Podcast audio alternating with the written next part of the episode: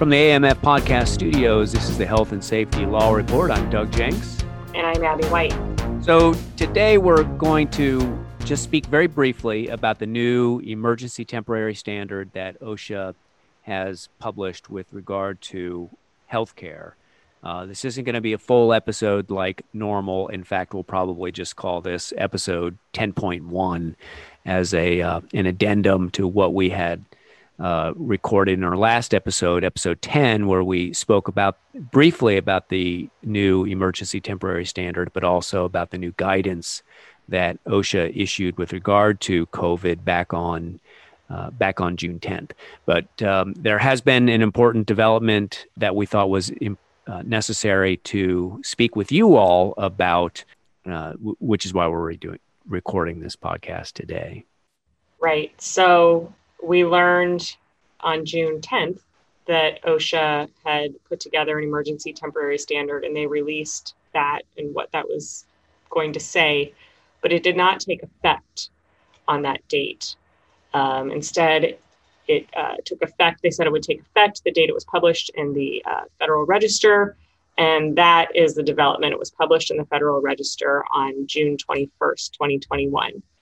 And that's an important date because all of the compliance dates within that emergency temporary standard run from June 21st. So they're calculated based on June 21st this emergency temporary standard, if you've ever looked at an OSHA standard before, it's divided into paragraphs that are uh, lettered A through whatever. And so is this. So, what we have here is essentially um, most of the provisions in this emergency temporary standard take effect 14 days after the date of publication. So, 14 days after June 21st is July 5th, which is a federal holidays, and that I think that's the day. Yeah, that's the day that Fourth of July is going to be recognized this year. So really, you probably have an extra day, but 14 days every for everything except for three paragraphs in the standard. The three things um, that do not have a 14 day compliance deadline and instead have a 30 day compliance deadline are the requirements for physical barriers, ventilation, and training. So your deadline to comply with those provisions will be July 21st. So they just have more time. Right. Which makes sense because it probably would take longer to implement those things if you haven't already. But again, I think we mentioned this in our last podcast. I'm guessing that most healthcare providers have already done these things. So hopefully it won't be a big deal. So let's make sure we are clear about who this emergency temporary standard applies to or what kind of employers it applies to. It applies to pretty much any healthcare employer that is going to be working in an environment where you might have COVID 19 patients. Is that your understanding, Abby? It is, yeah. Um, there are a few exceptions to the standard, but definitely applies to healthcare providers who provide treatment of COVID 19 patients or where they expect to have COVID 19 patients present. And it also applies to places like nursing homes or uh, residential care facilities. Um, like an assisted living facility. Mm-hmm. Okay. What are the exceptions, or what what employers are exempted from this um, emergency temporary standard? Well, it says that it doesn't apply to employees who provide first aid. Uh, if that employee providing first aid is not a, a licensed healthcare provider, it doesn't apply to pharmacists who are dispensing prescriptions uh, in a retail type of setting. Um, it doesn't apply to um, ambulatory settings, non hospital ambulatory settings, so outpatient, basically outpatient care. If um, the patients or visitors or anyone who's not an employee is screened before they come in.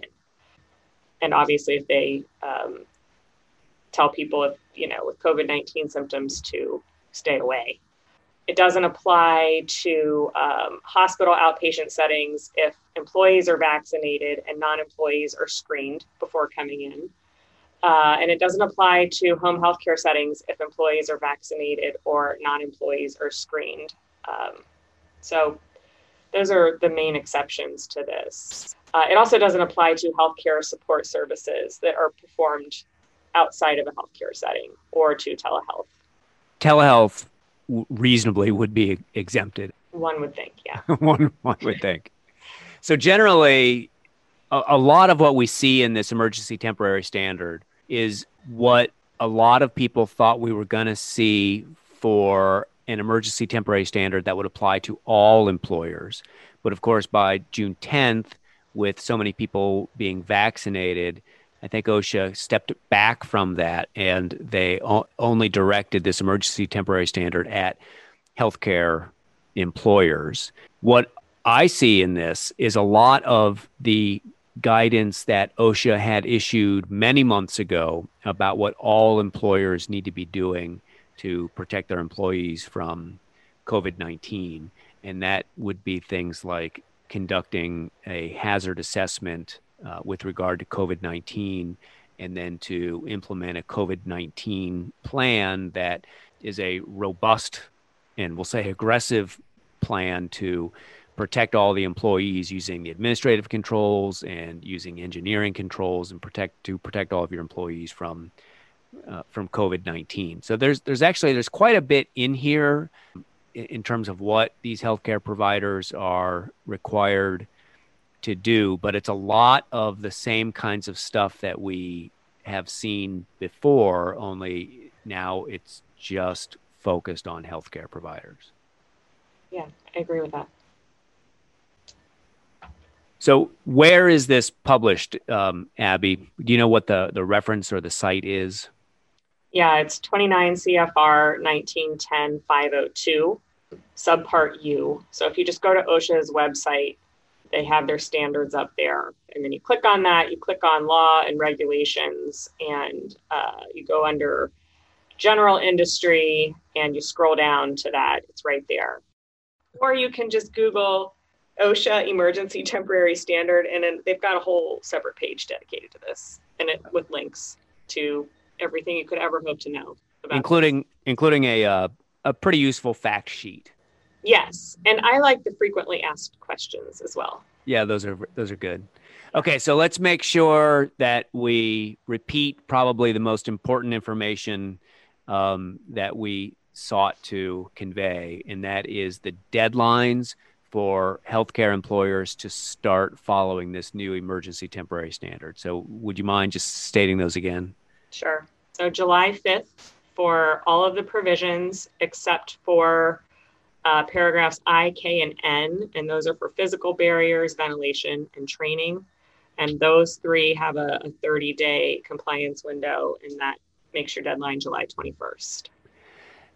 And you have to be very careful to follow this new emergency temporary standard if you're in the healthcare industry, because if you violate this standard, OSHA can uh, issue a serious citation, which is going to be a fine of over $13,000. That's per citation. And usually, when OSHA comes in and issues citations, there are multiple citations. So, this could be very expensive. Very true. Yeah, there actually is one other thing I would add, and that is OSHA has on their website in the same location that we were just talking about, posted a, a template.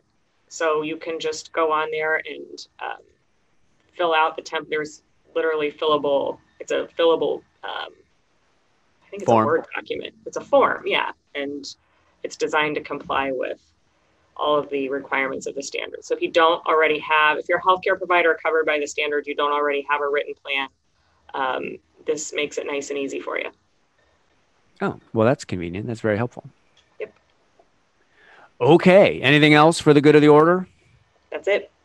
All right. Well, everybody, thank you very much for uh, tuning in to this brief addendum to episode 10. As always, we are lawyers. But we're not your lawyers, at least not while we're on this podcast.